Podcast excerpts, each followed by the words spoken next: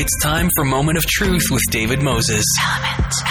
Element FM. Welcome to Moment of Truth. I'm your host, David Moses. You're listening to Element FM in Toronto and Ottawa. That, of course, is 95.7 in Ottawa, and it's 106.5 in Toronto. You can also listen on the Radio Player Canada app, and if you download that app and type in one of those two coordinates, as well as ELMNT-FM, you can then listen on your device of choice 24 hours a day, 7 days a week, right across the country. And it is a pleasure to welcome to the show today Mr. Ken Coates. He is with the Macdonald-Laurier Institute, and he's a senior fellow there. And you're here to talk with Ken about a paper entitled Where We Go From Here. It's about Indigenous prosperity at a crossroads. So first, Ken, welcome to the show. It's great to be with you. Well, we thank you for taking the time to do so. Ken, if you don't mind, a little bit about the Macdonald-Laurier Institute. I was just looking it up, and you know, I guess the Institute itself, founded on Sir John A. MacDonald and Wilfrid Laurier, two of the key players, I guess, in who the Institute sort of shapes themselves around. As, of course, we know, Sir John A. MacDonald is one of those characters who has recently been in the news in terms of his treatment of Indigenous people. How has the Institute sort of looked at that in recent days and is sort of, you know, dealing with that?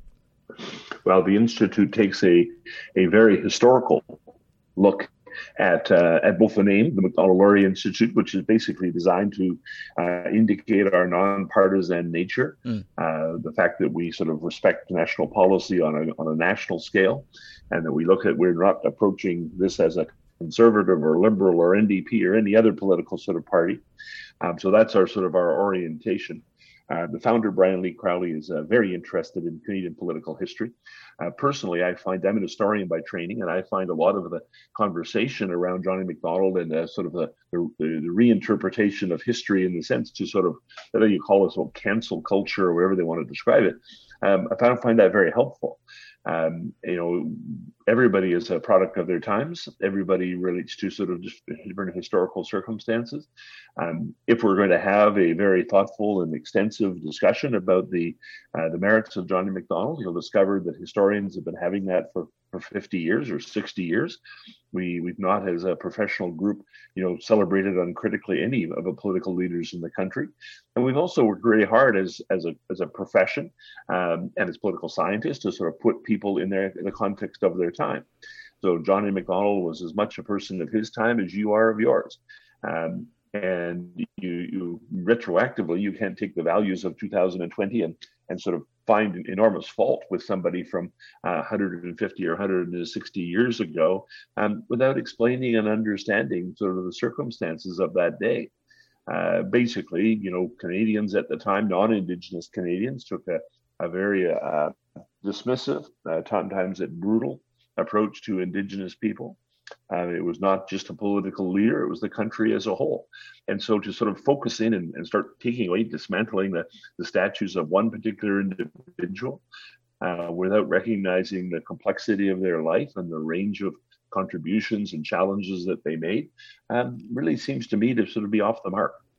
And I think we can do much better in our understanding of history than these sort of simplifications of very complex phenomena.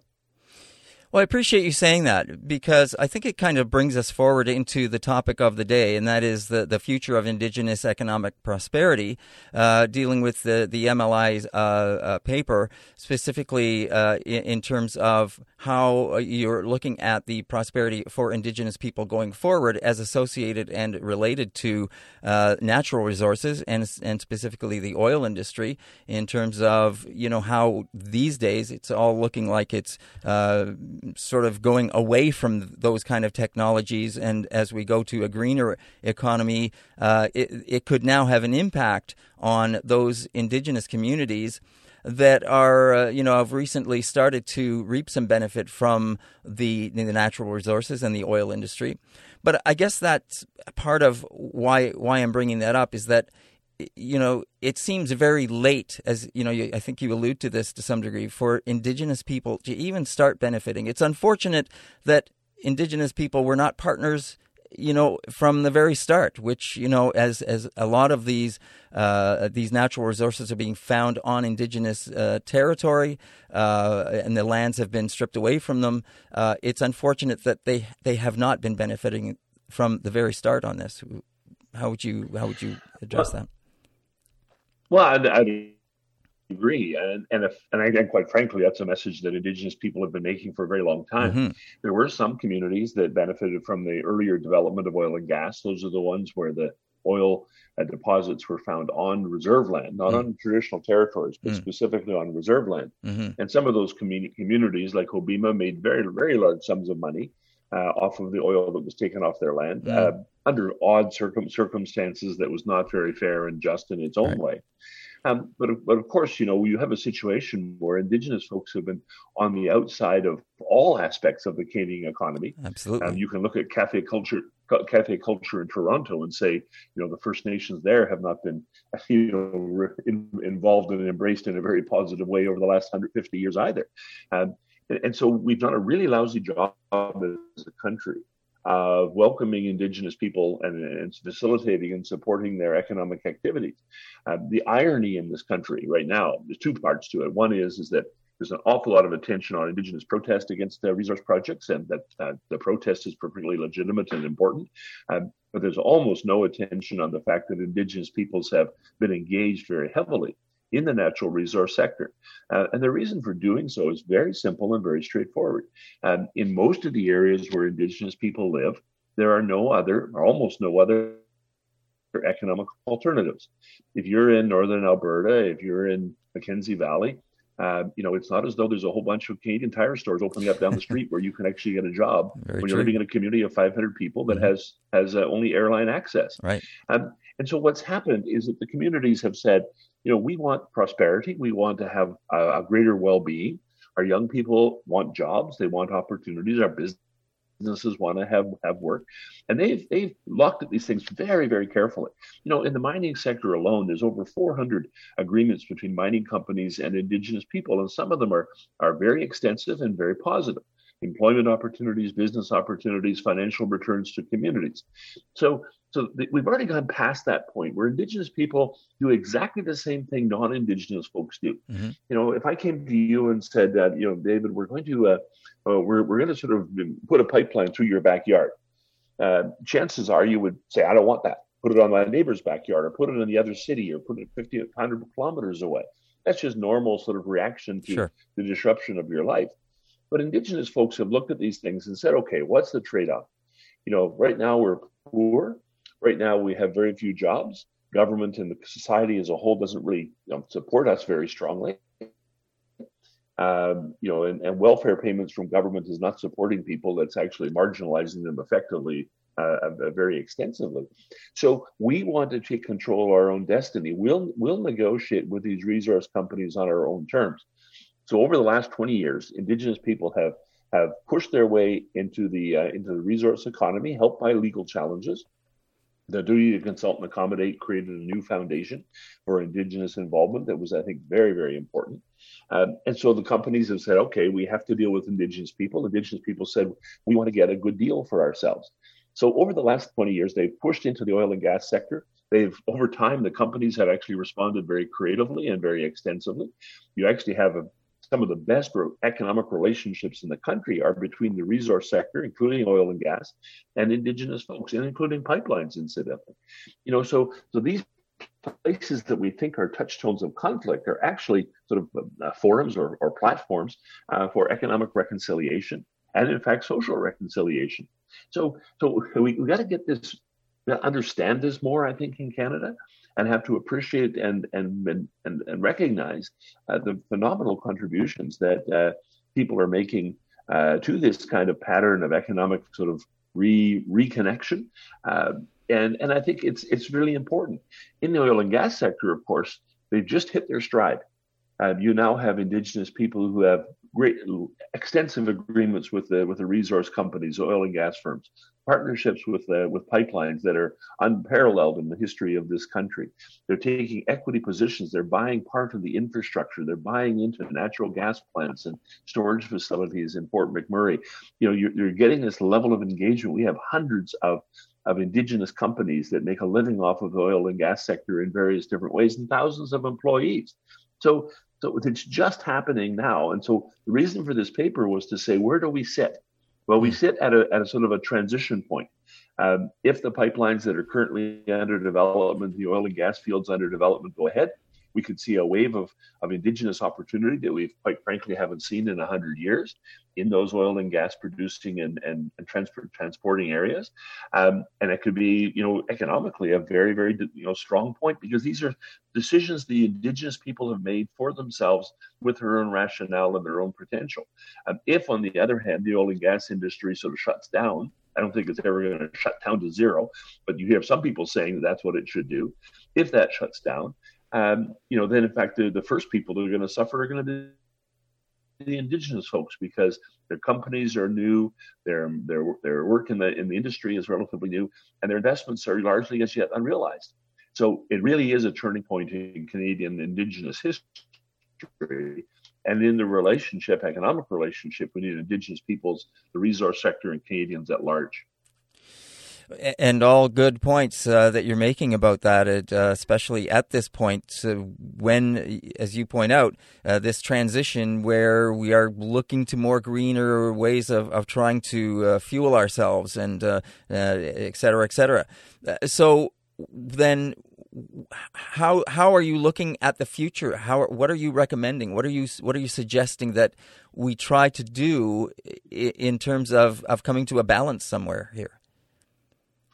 Well, it's really interesting. I mean, I think, you know, the majority of Canadians are relatively comfortable with oil and gas production. We certainly use it in our cars. We use it to heat our homes. We use it to fuel our propane. We use energy resources all the time. And even OECD organizations are talking about the fact that our use of oil and gas globally will remain high into the 2030s and even the 2040s, and even then the fall off will not be precipitous. So the world will have an oil and gas sector for the next 20 to 30 years, maybe even long, and of course even beyond that, because we always talk about oil and gas being used strictly as energy. It also plays very prominent roles in the plastics industry and some other sort of manufacturing processes. So this is not a simple thing, and I don't like it when people sort of say, we're either going to have oil and gas or not have oil and gas. If you look through the consequences of a sharp reduction in oil and gas production in Canada, you would cripple the Canadian economy in very important ways. And you would take a huge number, billions of dollars of resources out of the provincial and federal coffers sort of very quickly. So I'm not in that apocalyptic group. I think we're going to see the sector going forward. But I think, you know, the reality is, let's listen to First Nations people. We're not, you know, doing what we used to do, which was just to move in and put a pipeline across their land without any consultation. The Indigenous folks look at these processes. They judge them very fairly.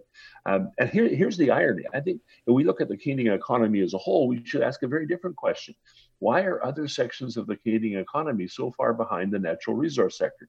Why is it that forestry, mining, oil and gas production, infrastructure development, why are those the areas where we're seeing companies reaching out to Indigenous people, making partnerships, collaborating? Indigenous people have legal rights in those areas. We see this in the fishing industry and maritimes because of the Marshall decision.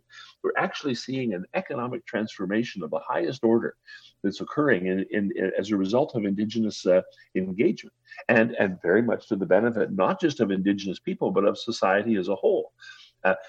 An increase in Indigenous well-being helps all Canadians. An increase in prosperity and jobs and all the other things that go with that are a great benefit to government spending on the one hand, but also just to sort of reconciliation between Indigenous people and other Canadians. So we're in a situation here where we have to take our lead from Indigenous folks. I don't want to impose my view on Indigenous people. I spend my time talking to Indigenous community leaders and saying, what are your aspirations? Where are you trying to go? What are your goals and ambitions? And most of them say really simply, you know, look around at a remote reserve in Northern Alberta. who else is coming up there? What other companies are up there sort of trying to do business? Their natural resource business. That is the nature of the economy in the vast majority of the geography of Canada. We can't all have IT operations like Southern Ontario. We can't all have a pharmaceutical industry like Montreal or, a high-tech sector like in Vancouver. So these other communities have to find an economic route for themselves if they want to flourish in place. And they desperately want to flourish in place. Let me use one example, if you don't mind. There's a massive big LNG project, LNG Canada, developing in Kitimat, British Columbia. It's been done on Haisla land. The Haisla First Nation is located right close to Kitimat, side by side with Kitimat. And the Haisla worked on this for a long time. They debated this internally. They negotiated with the companies. And I was talking to Crystal Smith, who was the chief counselor from there, and I really formidable lady and quite a lovely lady. And I sort of asked her and said, okay, why? Why are you doing this? What's the involvement? I was expecting an economic answer, jobs, prosperity for the community, more money for the government. And when Crystal Smith, the chief counselor, sort of stopped for a second and she looked at me, and we were talking on a Zoom call, and she said, Ken, there's only 5 people, I can't remember the exact number, who still speak the Haisla language fluently. And he said, if we don't do something, we're not going to have the language, which is so important to our culture and our society and our values and our systems here. And he said, so how are we going to get the language preserved? He said, when we make money through this LNG project, which is a massive, $40 billion project overall. He said, we will finally have our own money to spend our own way. We don't have to go to Ottawa and beg for money, or BC, Victoria, British Columbia government, to beg for money. Actually start a short-term language program. We can build one for ourselves from scratch, and we can take our money, use it as we wish, and we're going to use that money to develop our language and our culture and to improve the cultural and physical well-being of our people. So these things are not unrelated. Indigenous people are tired of being dependent on the government, tired of being poor, quite frankly, looking for economic opportunities and seeking them where they can live with them, where they can make an accommodation that works for them. So in my world, I listen to Indigenous people. I don't try to impose my values and my preferences on them. I listen to what they sort of are saying about their future. And until somebody comes up with a better model that does not involve more reliance on the government of Canada, then they're going to go in that direction. Because they always have. From the time the Europeans arrived, Indigenous people were involved in the resource economy. They have a very strong and very long and very successful history as business people and traders and trappers. So it's all part of a pattern. Before you go any further, you're listening to Element FM in Toronto and Ottawa. That is 106.5 in Toronto, 95.7 in Ottawa, anywhere across the country. If you download the Radio Player Canada app and type in one of those two coordinates, as well as ELMNTFM, and then listen on your device of choice 24 hours a day, 7 days a week.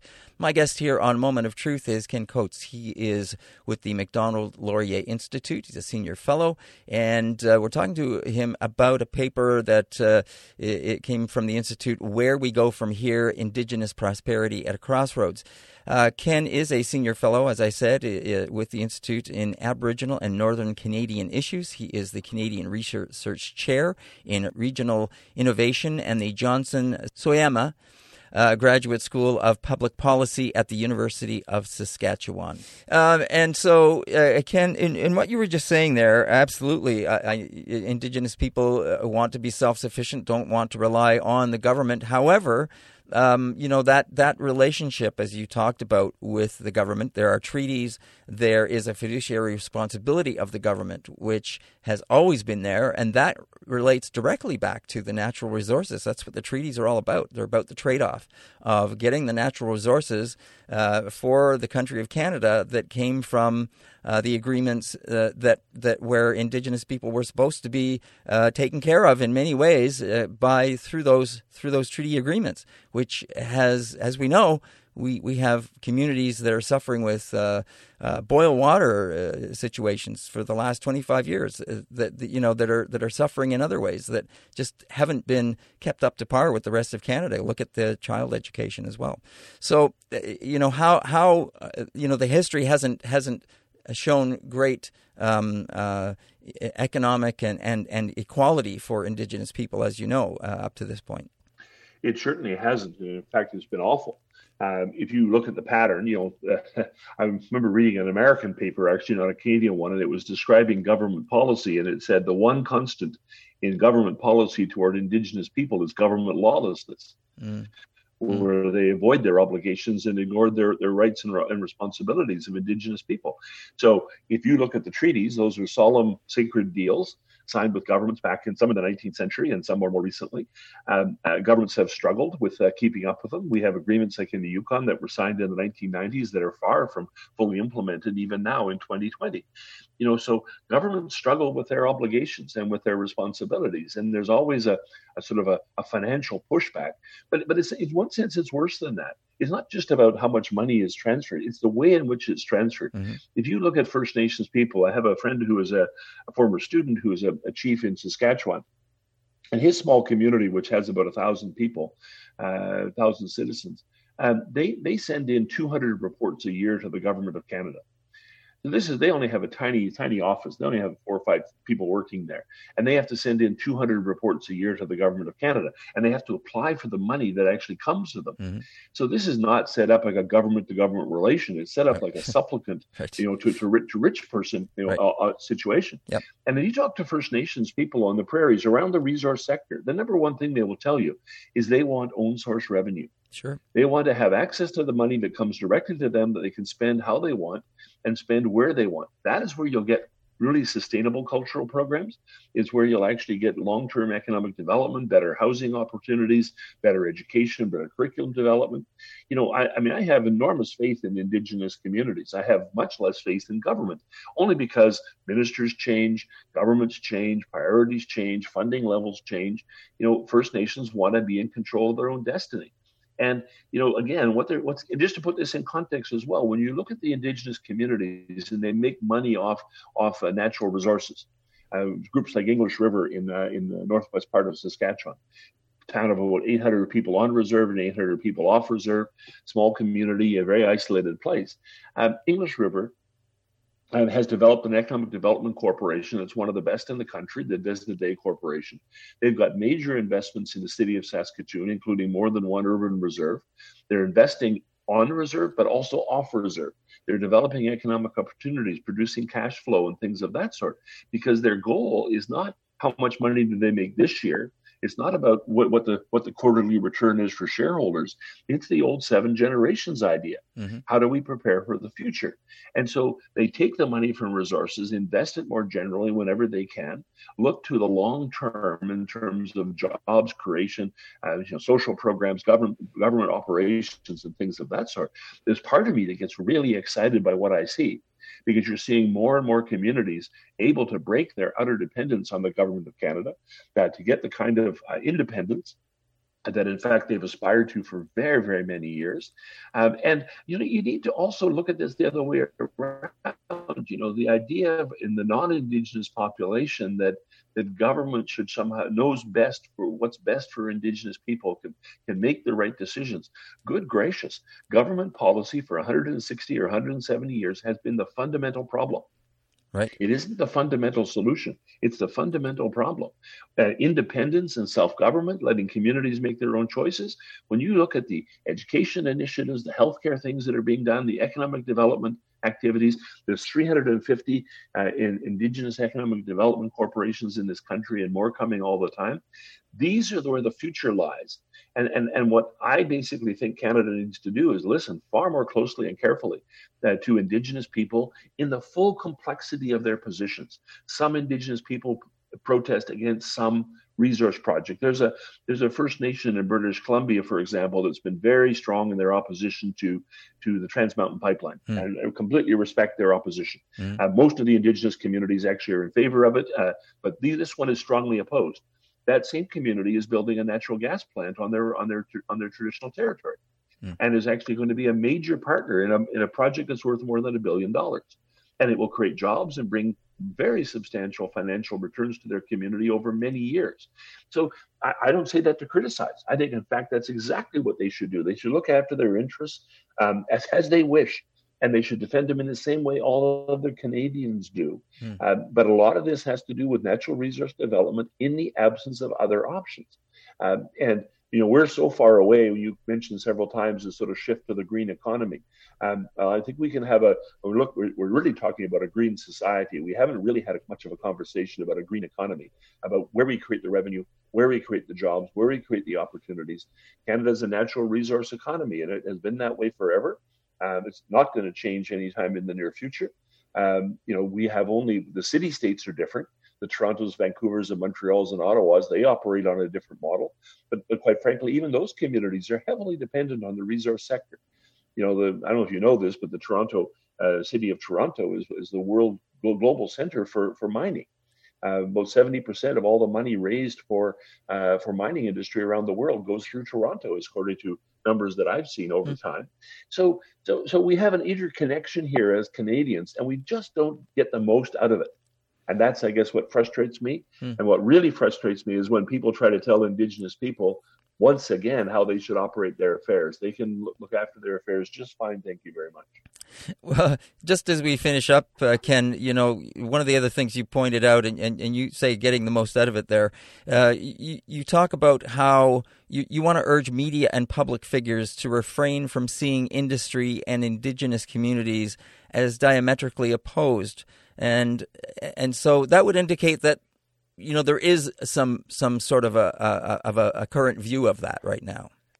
Well, there is. I mean, in fact, protest always, it doesn't matter what it's about, protest always generates more attention than reconciliation and collaboration. You know, so if you look at the Tahltan people in Northwest British Columbia, they've negotiated some excellent agreements with mining companies, and they're doing very, very well. If you look at Northwest Ontario, you'll see communities up there that made some incredible agreements with the electric power generation sector.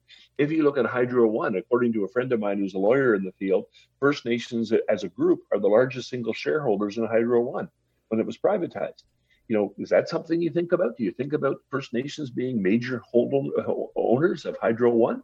That's just not part of our way we understand Indigenous engagement. So I think we need a much more honest, comprehensive view of the role of Indigenous people in our economy and in the resource sector as a whole. Great. Ken, thanks so much for taking the time to join us. It's been a real pleasure speaking with you. And we thank you for your comments. We thank you for bringing the paper forward so that we can generate more interest and more talk around these topics about going forward.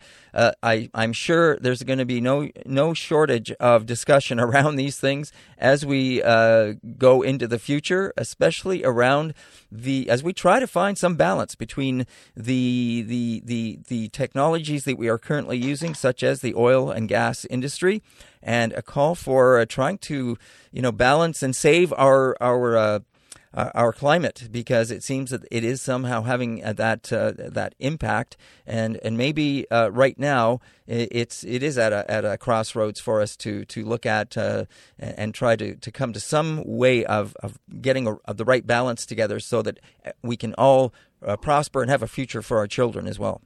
I agree. Thank you very much. You bet. Take care, and thanks again for joining us. That's Ken Coates. He is MLI's Monk Senior Fellow in Aboriginal and Northern Canadian Issues, and he is the Canadian Research Chair in Regional Innovation at the Graduate School of Public Policy at the University of Saskatchewan. It's been a pleasure speaking with him. That's this part of the program. Don't go away. We'll be right back with more right here on Moment of Truth. Now back to Moment of Truth with David Moses. Element FM. Welcome back to Moment of Truth. I'm your host, David Moses. You're listening to Element FM in Toronto and Ottawa. That, of course, is 95.7 in Ottawa, and it's 106.5 in Toronto. Anywhere across the country, if you download the Radio Player Canada app, type in one of those two coordinates, as well as ELMNTFM, and then you can listen on your device of choice 24 hours a day, 7 days a week. It's a pleasure to welcome to the show Mr. J.P. Gladue. He is a newly appointed senior fellow with the Macdonald-Laurier Institute, but he is also the former president of the Canadian Council for Aboriginal Business, which he held for many years, from about 2012 to about 2000. Was it earlier this year, J.P., or was it last year? Yeah, 2020, March. Crazy story that I'll share with you. Please. I know the world's had a crazy year, but yeah, no, it's great. I was with the CCAB for nearly 8 years, mm-hmm. and it was incredible. I thoroughly enjoyed that time of my life. An incredible organization, a great team, and it's great to see the organization proliferating under its new leadership with Tabitha Bull. She's doing a great job. Absolutely, and you know, I paused there for a moment because I was going, was it this year? Because I was actually at the event when you were saying goodbye. I was at that event, so it was nice to be there and see you hand over the reins and things. And that's what when I paused, I went, this year is so messed us up so much that I went, was it this year or last year? I couldn't remember. It was let me tell you a little story about the transition. Okay. It was so I had last September. I'm losing the previous September. You know, to your point, David, I'm starting to get messed up. Yeah. At the Vancouver Gala, I let my board know that I was starting to have itchy feet and. Mm-hmm. I loved the organization, but I was starting to look around and I was getting some offers that were interesting.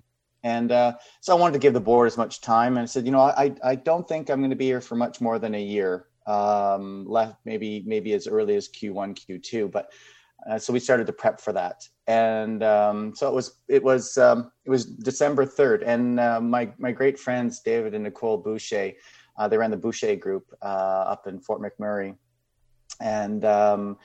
And we started chatting in about October, and maybe an offer I was so excited about to take the helm, the CEO role of the Boucher Group. And so then March, Friday, the 13th in 2020 was my last day at the CCAB. It was the last day on the Ontario Power Generation Board.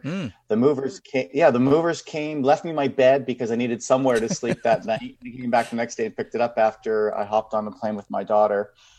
For a little vacation, COVID hit, oil price hit, tanked, and came back to Canada quickly. And thank goodness I'm great friends with my daughter's mother still, even though it's been 8 years now, I guess. Wow.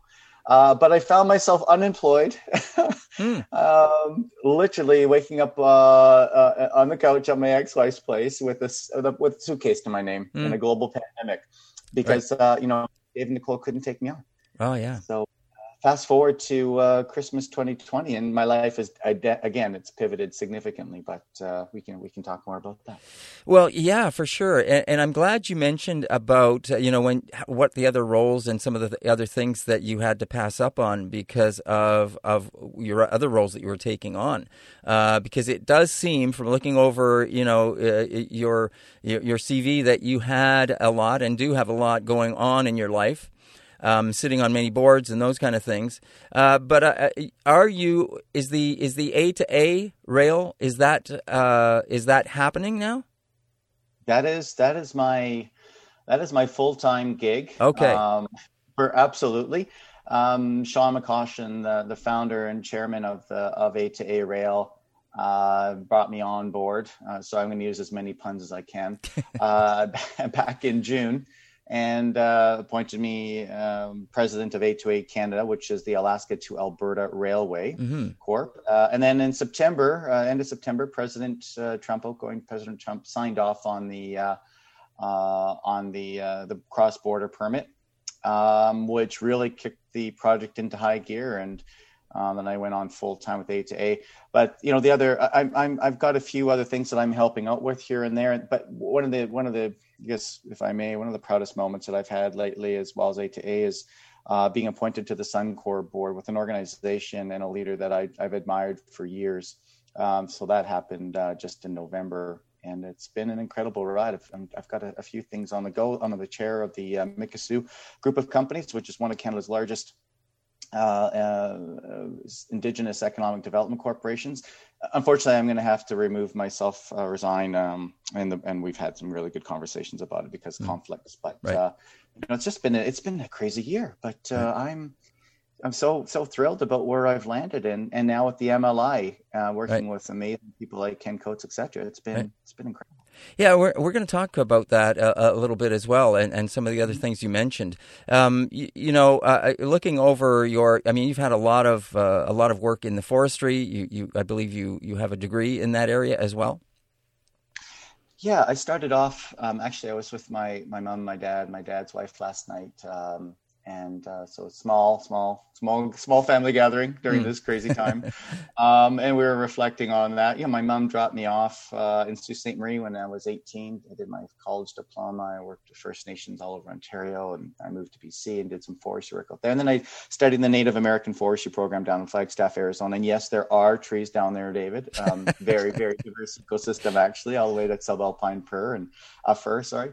And then moved to Ottawa. I was working the National Aboriginal Forestry Association. Then I consulted for a number of years. Then I worked for my First Nation. I did the executive MBA at Queen's, and then I did the Institute for Corporate Directors designation. But interestingly, my dad was a logger, my grandfather was a logger, my other grandfather worked on the pipelines. It goes right through my reserve, the gas lines here. But I'm looking out on Lake Nipigon in my home here. I've moved back to my reserve. I'm in Grand Point First Nation, northeast of Thunder Bay. Yeah, love it. That's fabulous. Great to hear. And thanks for giving us that quick history of yourself, and also your extended family, in terms of your family and how it's connected into the logging industry and those kind of things, because certainly, looking over your CV and all the kind of works that you've been involved with are very sort of corporate business kind of driven, and a lot to do with those kind of industries. And I would like to come back to that. And you mentioned the Macdonald-Laurier Institute, and I'm glad you mentioned that, because we recently did have someone on the show that you just mentioned, actually. And we spoke with him a little bit as well. And I wanted to talk about, because I was not familiar with the Macdonald-Laurier Institute. So I did some research on it, of course. And of course, it's based on Macdonald and Laurier. And, one of the things, as I'm sure you're aware, that we all know now about Macdonald is he doesn't have a great history in terms of First Nation history. And I wanted to ask you about that, because it says the Institute, it's there to exist and renew the legacy of these two towering figures of our history. So I'm wondering, in your role, how do you see that you might be able to help or sort of, bring new vision to the kind of role that this institute, based on those things, can help with in the future of dealing and looking at Indigenous organizations, peoples, communities? Yeah, that's a great question, and it's as we all know, a challenging part of our history, but also some first founder for the new country, if you will. I've always been someone who doesn't mind getting into the corners. I like actually working in the corners where there's diversity of views that are sometimes juxtaposed against my own, because I think that's where. I think that's where the real growth happens. That's where the real learning happens. And that's where the real change happens. Too often we get comfortable in our own space where we're reflecting back to people that think and act like us, and because it's comfortable, right?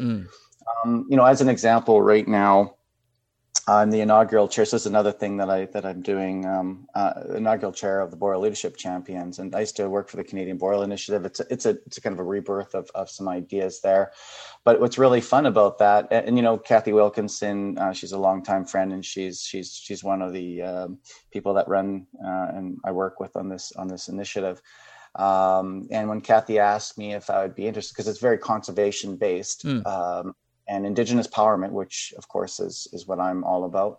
And I said, Kathy, I'm an oil and gas guy. I'm a forestry guy. I'm a mining guy, natural resources. And I said, are you sure you want me as your chair? And she said, that's exactly why we need you there.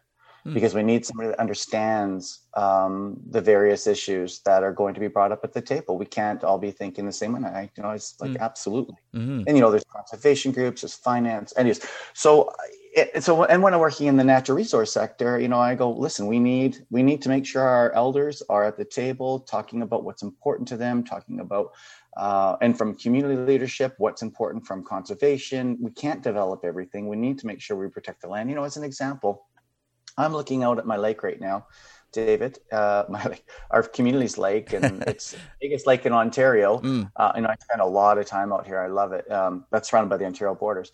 And, you know, the lake is protected, but we also have a gas line that goes by. We have mining activity in the region. We have a sawmill in our reserves. So, you know, we've got to find the balance. And so that's what MLI is. It's really about those views coming and trying to find that balance. And, you know, having, you know, all these different issues, whether it be trade or Indigenous issues, political, healthcare, social sciences, etc.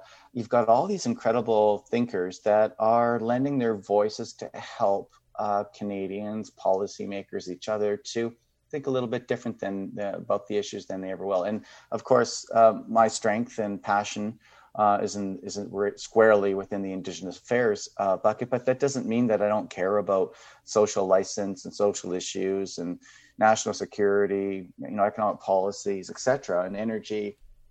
So it's great to have all these real incredible thinkers at the table, and you know, it's supporting broader perspective. Mm.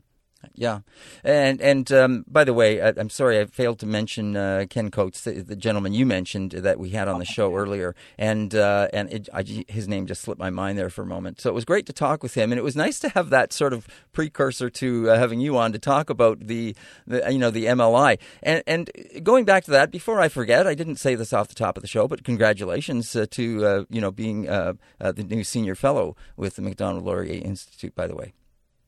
Thank you. They must have got wind of all the gray hair that I've grown over the last few years, so, which is it's definitely taking over, which is fine. So, in terms of being appointed to the senior fellow, how did that come about? Did they approach you? How did this all work out? Yeah, I've known Ken for years, actually. One of the first conferences that CCAB hosted, when I was at the helm, and people kept saying, you got to get this Ken Coates guy connected to this conference. And I was like, I read up on a little bit. I was like, wow, he's really fantastic. And then listening to him speak, like I was absolutely hooked on his passion and messages, which really interesting because Ken's not Indigenous, but right. He cares so much about Indigenous issues and the empowerment of our communities and the importance of economic development, etc. Right. And so Ken and I have been friends for years, and then just getting connected with his colleagues, because I think a lot of the work that I was so fortunate to lead at CCAB with an exceptional team, we did great work, and as I mentioned, the organization continues to do great work. And what a great platform for me for almost 8 years, where we got our ideas out, we increased the presence of the organization, and more importantly, the issues around Indigenous economic empowerment in Canada. And I think that really resonated with the folks at MLI over the years. That my steadfast commitment to these issues, and a very balanced approach too. I mean, as I mentioned earlier, the CCAB, there's all sorts of different members, Indigenous and non, resource development, to telecommunications, to health, all the things that are in here within the MLI were all exist within the membership, and so that helped inform me as a leader to be able to speak more intelligently. Most of the time anyways, to a lot of these broad issues that are facing Canadians and the intersection with Indigenous people and communities. And I think the MLI just took notice over years, and I was honored when Ken, put me in contact, and away we went. It's been fantastic. Great. You're listening to Element FM in Toronto and Ottawa. That's 106.5 in Toronto, 95.7 in Ottawa, anywhere across the country. If you download the Radio Player Canada app, type in one of those two coordinates as well as ELMNTFM and then listen on your device of choice 24 hours a day, 7 days a week. And it is a pleasure to have on the show with me Mr. J.P. Gladue. He is just appointed the Senior Fellow with the Macdonald-Laurier Institute. We're talking to him. He's also the former president of the Canadian Council for Aboriginal Business, just as recently as earlier this year, which seems like a decade ago for some reason. It's all down to COVID now, I think, though. But congratulations to him on the new appointment and also with his new role at A2A Rail. And that's Alberta to, oh, I've forgotten the name, Alberta to... Alaska to Alberta Railway, yes. Yes, thank you. And congratulations on that. And you know, with as we were talking about the MLI, the Macdonald-Laurier Institute, and your appointment there, you know, when we spoke with, as I mentioned before, Mr. Ken Coates on the show, and he was there, and he did bring and talk about the history of the organization to some degree, but also about the desire to bring Indigenous people into the role, which, of course, JP, as I'm sure you know, should have happened a long, long, long time ago. Indigenous people should have always been at the table, should have always been had their rights, their privileges, their hand in this because of treaty organizations, treaties, et cetera, that have been ongoing throughout this country's development.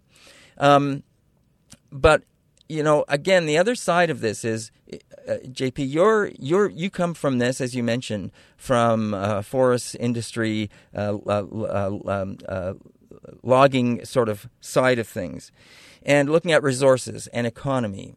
And there's another side to this that we also now need to keep in mind, and that is something that became very prevalent prior to COVID-19, which the youth of the world brought to our attention in buckets, and that is the climate.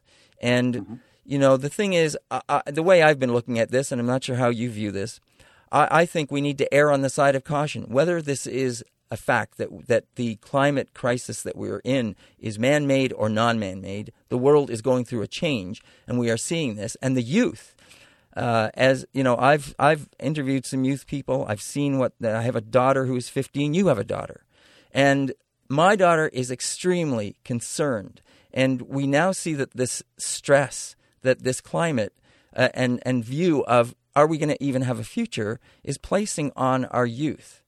So how do you view this, and how do you think that the Macdonald-Laurier Institute and the organizations you're involved with should view this going forward in terms of wanting to make sure we have a future for our kids? Yeah. You know, it's a great question, and yeah, my daughter's going to be 17 on January 2nd, and you know, I obviously care deeply. She comes up to the land all the time, and she's got a real appreciation of what it takes to. We harvested our first moose together this year, and she shot birds with me, and you know, she watches me cut firewood for heat, and you know, I think she's got a real appreciation, and then she brings that knowledge back.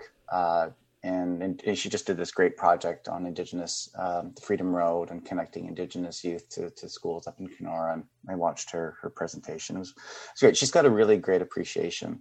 You know, I also, you know, Brian Lee Crowley, he's the managing director at MLI. And he brings a lot of these voices. Him and his organization bring a lot of these voices, rounded voices, to the table because we've got to be thinking and acting differently. Am I concerned about the environment? Yes, of course I am. Climate change is a real thing. We've got to deal with it. I spent time this summer actually with a coalition of folks for resilient recovery, and a lot of the focus was around what can we do within the clean renewable energy sectors, batteries, et cetera. And, you know, those conversations need to be happening, and those issues need to be supported. That's what our future is going to look like, but that's not today. And that's not even tomorrow. That's still a ways away. And there's transition that needs to happen. We can't forsake you know, the economy. And I'm not saying go clear cut down all the trees. What I'm saying is manage the forest in conjunction with the Indigenous knowledge holders and harvest responsibly. Same thing with mining. I mean, we want solar, we want wind, we want all. Well, it takes tons of mining to get all the material to transition into these greener economies. Oil and gas. I mean, look, gas, like the LNG project.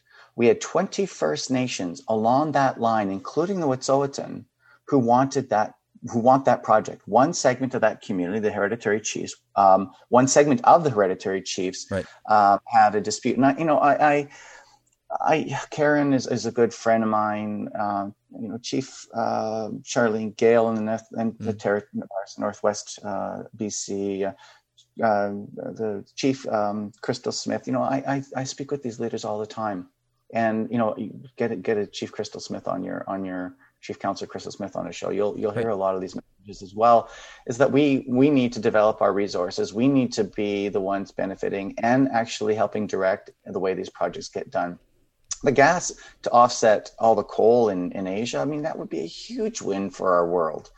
We need to transition from oil and gas over time, but we're never going to fully transition from oil and gas. A lot of the products that, bitumen that's in our roofing and our roads, all these things that, and I'm going to tie it back to my daughter's experience. People, and no offense to all the people that live in Toronto or in the big cities, but if you don't get up to northern parts of our country to really understand and interact with us, and all those, all the goods and services that get to the big cities, well, that comes at a cost, but it also comes at a benefit to northern communities that manage all these resources on their behalf. Energy just doesn't appear. You've got to generate. You've got to create dams to generate electricity. Yes, solar's part of it. I sat on OPG's board around nuclear. That's clean energy.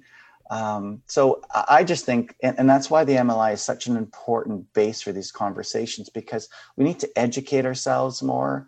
Can I spend more time learning about climate change initiatives? Absolutely. That's what I immersed myself a little more in this summer, working with the Coalition for, the Resilient Clean Recovery. And, but I just find our country, and God forbid that we ever get so polarized like our cousins to the south of us, where we can't have conversations.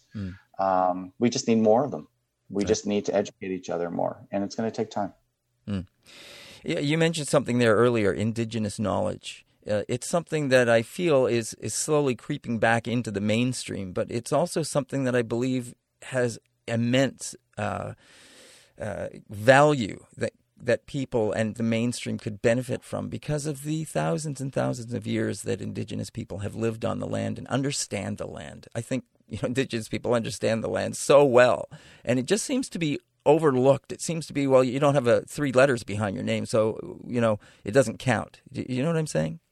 Yeah, you're absolutely right, and we have to approach it differently. So with the A-to-A rail project that I'm so blessed to lead on the Canadian side of the border with a really great team, we have, and our founder, Sean, he said, when he approached me, this is my vision. I'm like, I'm totally in line with your vision, which is making sure that Indigenous people have an equity position up to 49% of that rail, that Indigenous people and the land users are the one determining where the line goes. And so interacting and supporting community elders and land users to understand where the best place to put a rail line. Why wouldn't we use those generations of knowledge to build infrastructure in this country? Absolutely. And then all the employment jobs that'll come with it. Our most important relationship is the Indigenous communities. And in Canada, if corporations and anybody that builds infrastructure in this country does not understand the absolute paramount fundamental need to empower Indigenous communities as real partners in this country, if you don't understand that, and Canadians, if you don't understand that, you really are missing the boat, because they are paramount. We won't build anything in this country unless our people are absolutely on board. And that's just fundamentally the way it is now. Finally. Yes, finally. JP, just before we go, as we mentioned, you're the new senior fellow for the MLI, the Macdonald-Laurier Institute, and you're going to be focusing on Indigenous issues, those kind of things in your role. How large of an organization is the Macdonald-Laurier Institute, and what kind of power or influence does it have? Yeah, that's a great question. I'm getting more detailed and more acquainted with the organization than I ever have before. But they bring in experts. If you actually go to the website, and the list goes on and on, there's, probably 25, 30 experts around the issues that we're talking about. And they host events. I've seen, our good friend Ken Coates hosting panels. They'll intersect. They're nonpartisan, which is wonderful, as we talked about at the very beginning. But the issues that are come to the table, there's no time lapse. They're on it. They're writing about it. They're creating articles. They're creating panels. They're right up to date. So as issues come to the front, they are there. I would say, as far as the influence they have, when you look at the people, they're just absolutely exceptional people. Right. One of my good friends, Stephen Buffalo, is a senior fellow on Indigenous reconciliation. He's been there for a while now, and Stephen's got an incredible network. He's an influential guy in the oil and gas sector, as an example. Right. We're going to have to leave it there, JP, but a real pleasure speaking with you. Congratulations once again. And, it'd be great to touch base with you maybe a little bit more once you get into the role, get a little more comfortable and get things, once the world maybe gets back to a little more of the new normal, whatever that might be, and touch base with you and talk with you again. Thank you, David. Really appreciate the time and the interest. Thank you. Well, thank you very much for taking the time to join us on the show. We really appreciate it. And that is, of course, the voice of J.P. Gladue. He is just appointed the senior fellow with the Macdonald-Laurier Institute, and he will be looking after the Indigenous Affairs area of that. It's been a pleasure speaking with him. He's also the outgoing president at the Canadian Council for Aboriginal Business, which he held from 2012 until 2020. And that is this part of Moment of Truth. I'm your host, David Moses. Thank you for listening to the show each and every day right here on Element FM. We'll see you again tomorrow. This has been Moment of Truth with David Moses. Element FM.